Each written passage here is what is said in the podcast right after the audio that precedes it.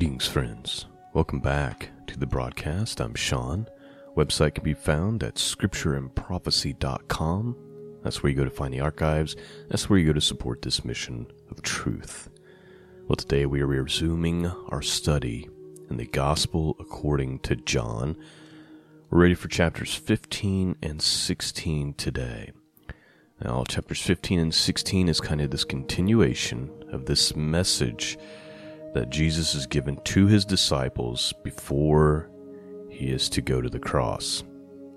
Now, one thing that's important when we study the Bible, and this is a mistake that so many people make, so often we all make, it's important to understand context in who is the audience of the words being spoken. Because a lot of times and I, I see this uh, mostly and more specifically in the prophecy realm. People try to make things about themselves and about their generation. And these words are going to the disciples to prepare them for what's about to happen.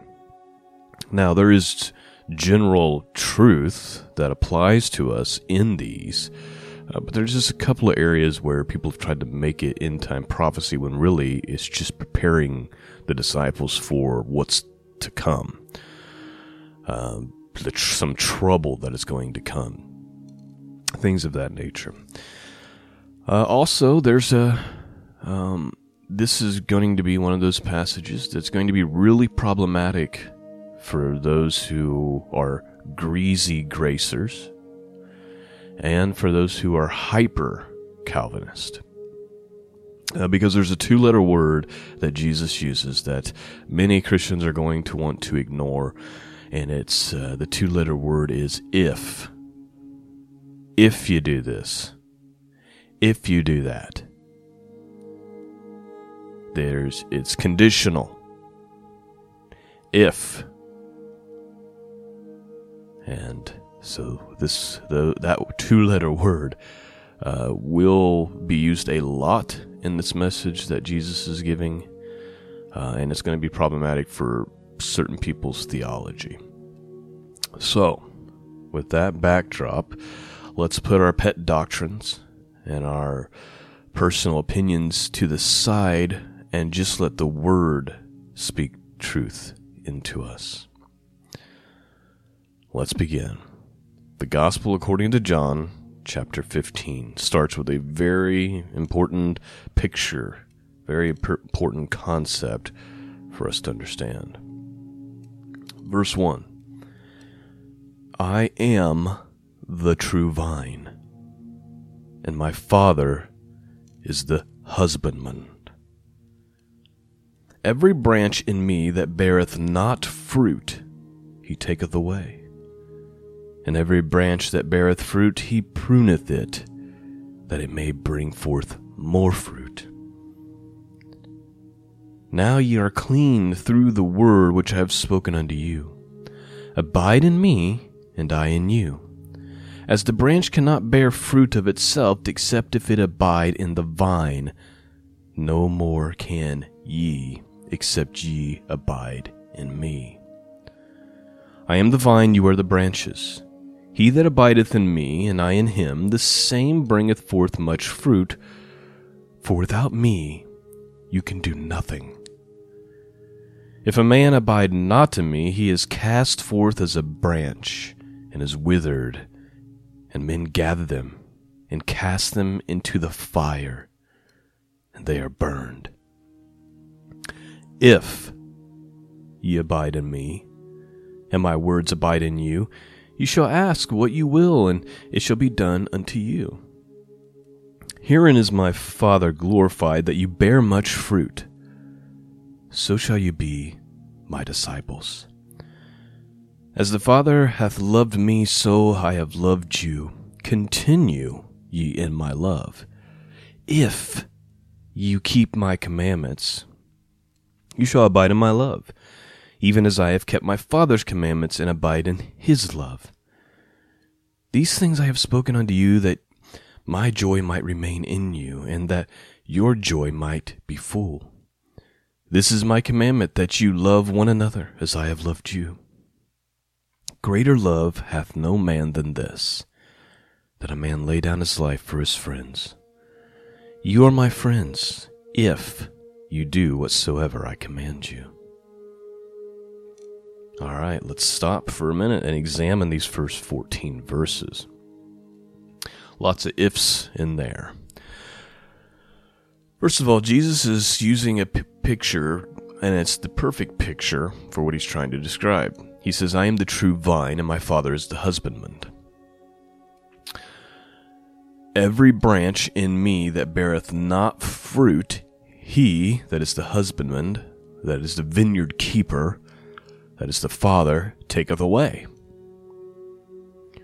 And every branch that beareth fruit, he purges it, that it may bring forth more fruit.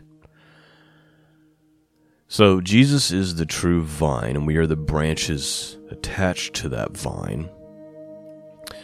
If there's a branch that's not bearing fruit, that branch is to be cut off and separated from the vine.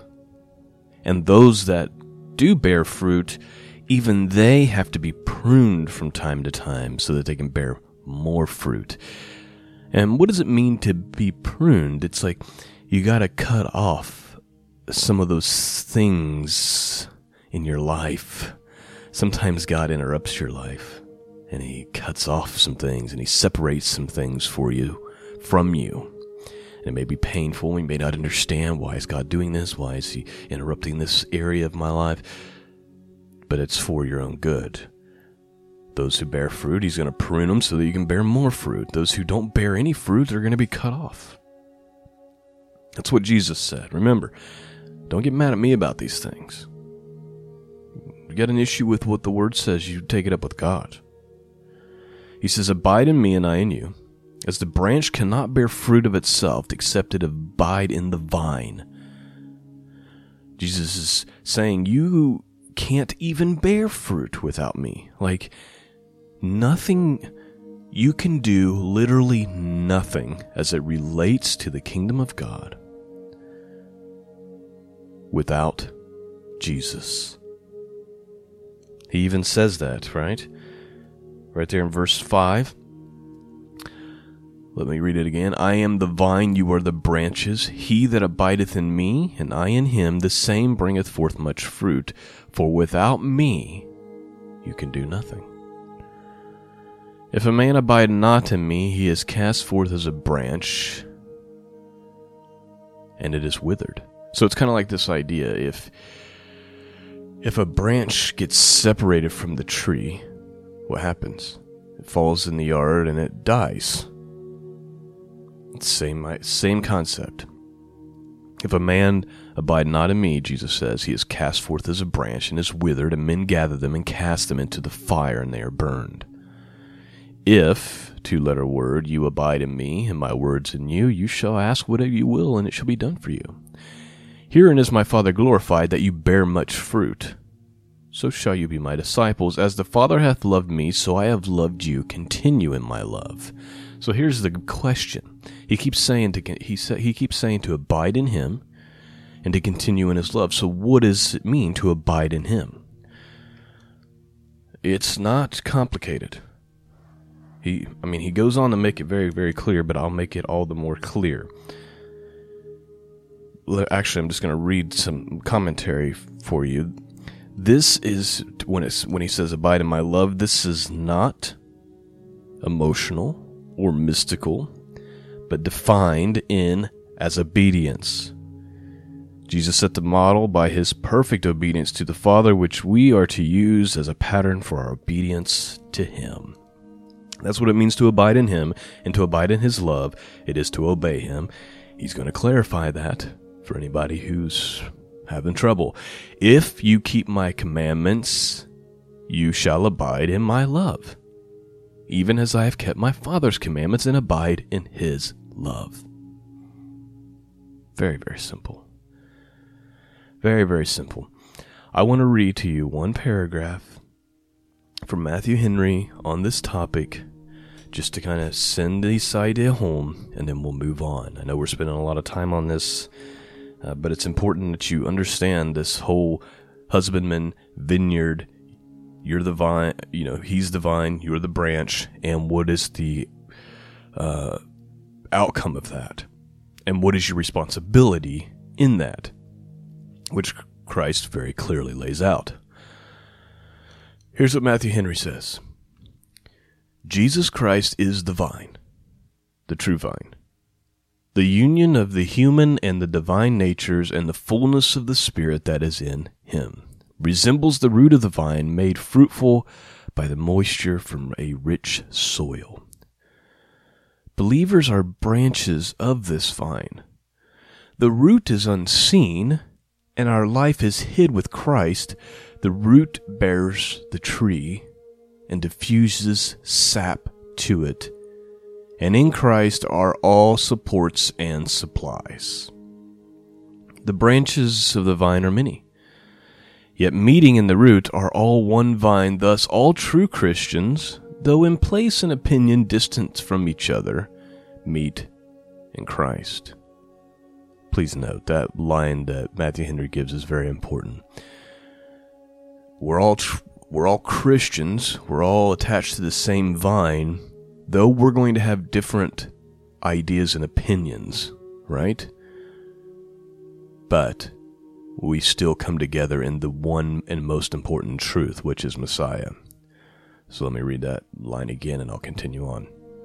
The branches of the vine are many, meaning there are many Christians, yet meeting in the root are all but one vine.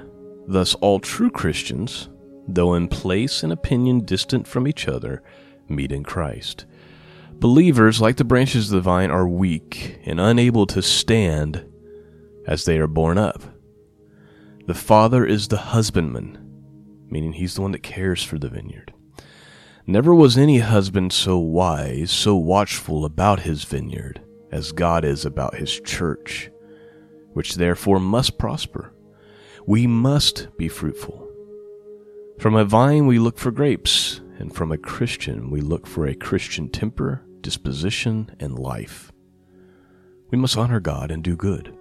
This is bearing fruit. The unfruitful are taken away, and even the fruitful branches need pruning. For the best have notions, passions, and humors that require to be taken away, which Christ has promised to forward the sanctification of believers. They will be thankful for them. See, we all have these passions and we have these notions and things that we that we that we have in our lives that we like, and some of them they, they have to be pruned. They have to be taken away from us as part of our sanctification. And in the end, like Matthew Henry says, we'll be thankful that he did that. The word of Christ is spoken to all believers, and there is a cleansing virtue in that word as it works grace and works out corruption. The more fruit we bring forth, the more we abound in what is good, the more our Lord is glorified. In order to fruitfulness, we must abide in Christ. We must have union with Him by faith. It is the great concern of all Christ's disciples constantly to keep up dependence upon Christ in communion with Him. That's an important doctrinal truth that Jesus delivers here. You know, He says, You can do nothing except, you know, through me. Uh, he says, You without me you can do nothing when he's talking about bearing fruit. You see, we must, what Matthew Henry is saying is we must always keep at the forefront of our mind our dependency on Christ as it relates to salvation, as it relates to bearing fruit. We can do none of it without Him. We are completely and 100% and utterly dependent upon Him. Even our obedience to Him is really dependent upon Him. Like, we can't even obey Him without Him being our primary focus, right? Every good thing that we are able to do is because we are attached to the vine. And it's important to never forget our dependency upon Jesus. All right, I think we've covered that subject far enough. Let's continue on. Uh, we're ready for v- verse 15. We haven't gotten very far yet, but uh, we needed to spend some time on that. So we'll move a little bit faster here. Verse 15 Henceforth, henceforth I call you not servants, for the servant knoweth not what his Lord doeth, but I have called you friends. For all things that I have heard of my Father I have made known unto you. You have not chosen me, but I have chosen you, and ordained you, that you should go and bring forth fruit, that your fruit should remain, that whatsoever you shall ask of the Father in my name, he may give it to you. These things I command you, that you love one another. By the way, Jesus is just making it clear to the disciples hey, you didn't choose me. I chose you. I preordained that you would be my disciples. And I have a commandment for you, and this is the second time he's given this commandment. You love each other. I think that might be one of the main it's first of all it's the number one commandment that Christ gives, but it seems to be the number one commandment that all Christians have forgotten. Because if you look at the way people treat one another within the church, even within the online com- Christian communities, it doesn't seem to be with love. Moving on, verse 18 If the world hates you, you know that it hated me before it hated you. If, here's a two letter word, if you were of the world, the world would love its own. But because you are not of the world, but I have chosen you out of the world, therefore the world hateth you. Listen, if the if you're having trouble with the world and you're having trouble getting along with the world and with the world's ideas and views about how you should live and do if that's problematic for you that's a good thing right? Because the world is going to see things completely different. And in fact the world's going to hate you because of your connection with Jesus and because of your views on how to walk. If you're getting along great with the world, then there's probably a problem there. Verse 20 Remember the world that I the word that I said unto you. The servant is not greater than his Lord. If they have persecuted me, they will also persecute you. If they have kept my saying, then they will keep yours also. But all these things will they do unto you for my name's sake, because they know not him that sent me. If I had not come and spoken unto them, they had not had sin, but now they have no cloak for their sin. He that hateth me hateth my Father also. Another important doctrinal truth. Anyone who hates Jesus Christ, the Son of God, also hates the Father. Anyone. It doesn't matter your religious affiliation. Jesus also makes the point over and over and over and over and over and over through the scriptures that if you don't know him, you don't know the Father. So I don't care what religious organization you're from. I don't care what your blood DNA is. If you deny Jesus Christ, if you hate him, you don't know the Father, and you also hate the Father. So the God that you're worshiping is not the God of the Bible, according to Jesus himself.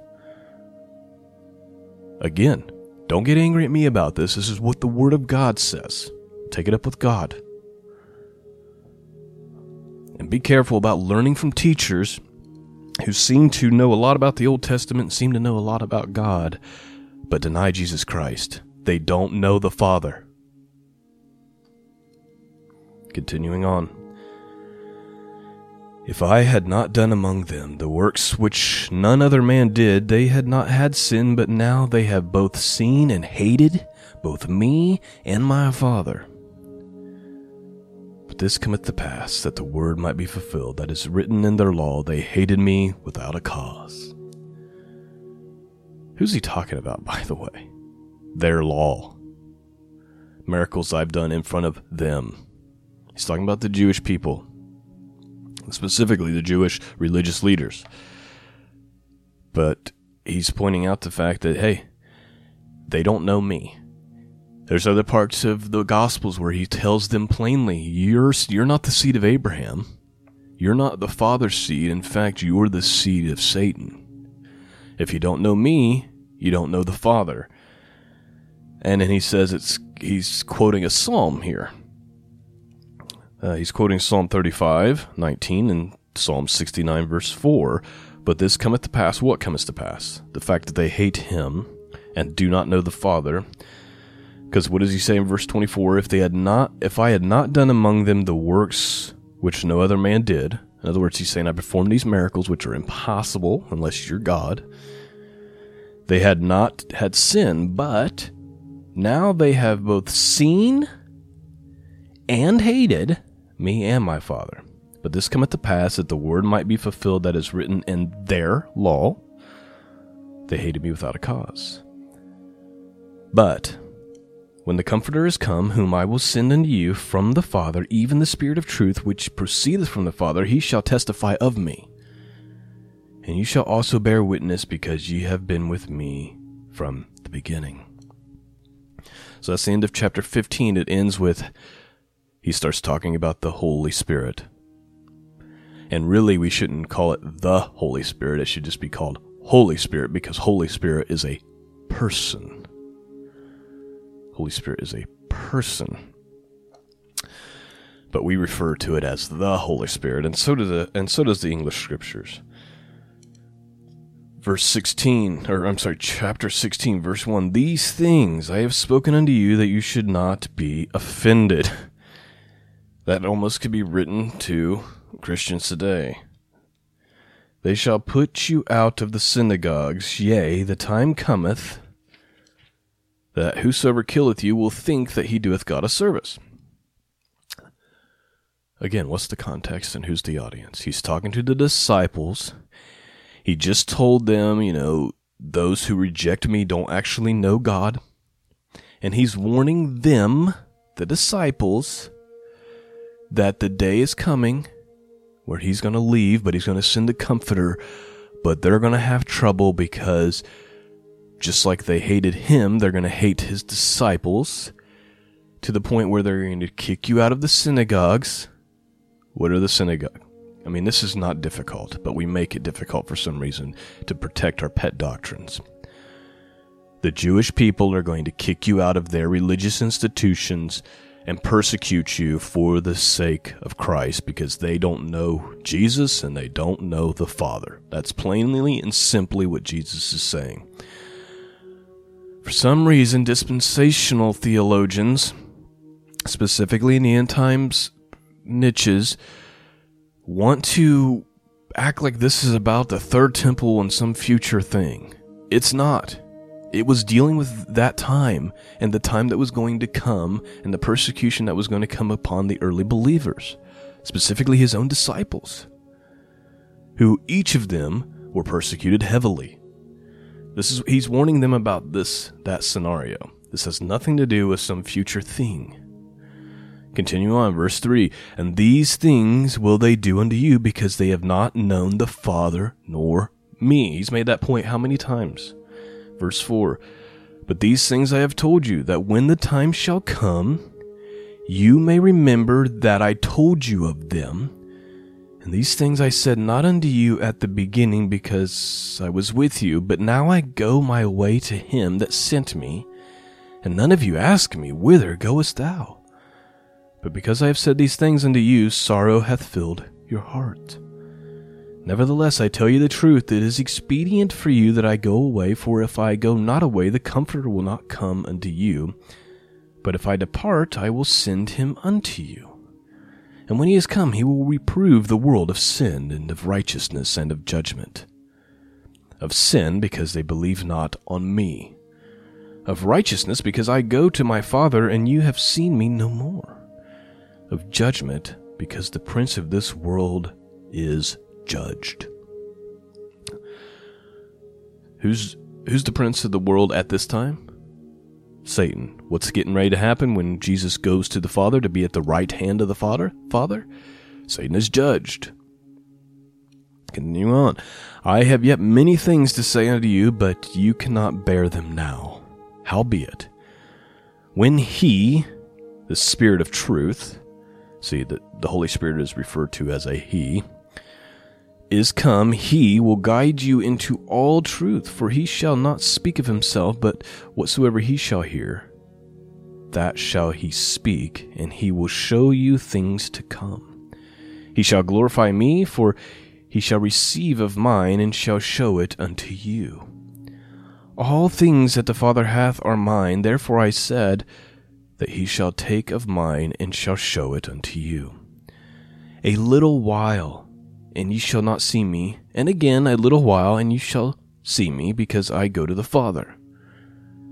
Then said some of the disciples among themselves, What is this that he saith unto us? A little while, and you shall not see me, and again in a little while, and you shall see me, because I go to the Father. They said therefore, What is this that he saith a little while? We cannot tell what he saith. Now Jesus knew that they were serious to ask him, and he said unto them, Do you inquire among yourselves that I said a little while, and you shall not see me, and again a little while, and you shall see me? By the way, what's he talking about? He's clearly talking about, and we know this in hindsight, that he's going to die, but then he's going to rise from the dead, right? So in a little while he's going to be gone, but then he'll be right back. Verse 20 Verily, verily, I say unto you that you shall weep and lament, but the world shall rejoice. You shall be sorrowful, but your sorrow shall be turned into joy. A woman, when she is in travail, has sorrow because her hour is come, but as soon as she has delivered the child, she remembereth no more the anguish for the joy that a man is born unto the world. And you know, therefore, you, you now therefore have sorrow, but I will see you again, and your heart shall rejoice, and your joy no man taketh from you. And in that day you shall ask me nothing. Verily, verily, I say unto you, whatsoever you shall ask the Father in my name, he will give it to you. Hitherto have you asked nothing in my name. Ask, and you shall receive, that your joy may be full. By the way, he's talking about spiritual things here and spiritual wisdom. He's not talking about ask for a new car or a nice house. People ask for things like material things in this world, and then go, but I asked it in Jesus' name, so it's I guess the word of God isn't true. Well, that that's not what the word of God is talking about. Continuing on. These things have I spoken unto you in Proverbs, but the time cometh when I shall no more speak unto you in Proverbs, but I shall show you plainly of the Father. At that day you shall ask me in my name, and I shall say not unto you that I will pray the Father for you. For the Father himself loveth you, because ye have loved me, and have believed that I came out from God. I came forth from the Father, and am come into the world again. I leave the world, and go to the Father. His disciples said unto them, Lo, now speakest thou plainly, and speakest no proverb. Now we are sure that Thou knowest all things, and needest not that any man should ask thee. By this we believe that thou camest from God. And Jesus answered them, Do you now believe? Behold, the hour cometh, yea, is now come, that you shall be scattered, every man to his own, and you shall leave me alone. And yet I am not alone, because the Father is with me. These things I have spoken unto you, that in me you might have peace. In the world you shall have tribulation, but be of good cheer. I have overcome the world. He's saying, Are you sure you believe? Because here, really soon, you're about to be scattered. And we're going to be reading about that uh, in the coming weeks. Well, that is our study for this morning in the Gospel according to John honestly, it's not hard truths. It's not things that were that's been difficult throughout church history. I mean, you go read people like Matthew Henry or Charles Spurgeon or any of the reformers, or you go even further back and you read uh, the church fathers. I mean, these things were very clear to them, but we live in a time of great deception. Uh, there's great deception on many fronts. I would say that is the enemy's number one tool against us right now is deception. And it's it's even taking place within Christianity, within the church. Uh, the internet being as beautiful as it is for doing what I'm doing right now, which is reading the Word of God and it's going to all corners of the earth. It's beautiful, but unfortunately, what also happens is lies, corruption, deceit in cloaked as truth, cloaked as Christianity is also being spread to the four corners of the earth. So you have to seek the Holy Spirit and let God show you what is true and what is not. You have to let the Word of God renew your mind day by day. You have to work out your salvation with fear and trembling, as the scriptures say. You have to look in the mirror and examine yourself. In a world where you're constantly being bombarded with lies, you have to be grounded in the Word of God. You have to know what the Word of God says and what it teaches. Uh, Christians who don't know their Bible well, who don't study it often, they're the ones that are being swept away by the woke mob. They're the ones being swept away by lies and deceits and false doctrines and deep rabbit holes and things that are that that are just not true because they're easily deceived because they don't know the word. And don't take my my words for it. Study the scriptures for yourself. Be a good Berean. Study the scriptures daily to see whether these things are true. But you have to seek it out for yourself. Study and research is not going on YouTube and watching five documentaries that affirm what you want to believe. That's what people do. They pick a topic that they believe in, that they're trying to prove to themselves is true, and they go find four or five people that reinforce their belief. That's not research. That's no different than having a political view and then turn, tuning, tuning into your favorite TV station, news station that promotes that political view just to reinforce your view. Real research involves looking at all sides and reading, looking at historical narratives, reading what people have believed in the past, reading commentaries, comparing these things, and then coming to a conclusion. The reason why most people don't have solid, grounded truth, regardless of what the topic is, is because they don't do real research and real study. They're too lazy for that. Anyway, I'm ranting. So it's a good time to wrap it up. Thanks for listening, friends. I hope you've been blessed. I hope you've been challenged. I hope your heart's been pierced. But above all, I pray that you've been drawn even closer to God and to His Son. Thanks for listening. Peace and grace be with all of you. And until next time, God bless.